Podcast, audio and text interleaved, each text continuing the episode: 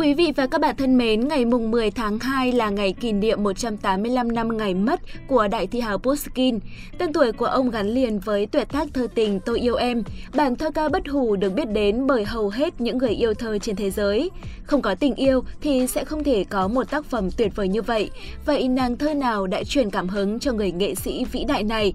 Vâng, Tôi yêu em được cho là lấy cảm hứng từ Anna Olenia, người con gái Pushkin yêu và muốn lấy làm vợ.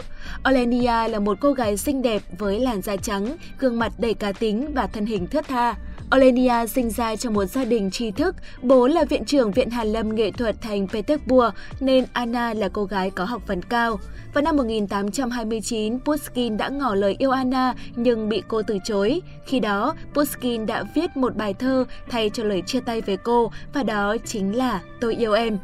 Để biết nhiều hơn về cuộc đời cũng như những mối tình của đại thi hào Pushkin, xin mời quý vị và các bạn hãy cùng theo dõi video được chúng tôi giới thiệu ở cuối video này. Xin chào và hẹn gặp lại!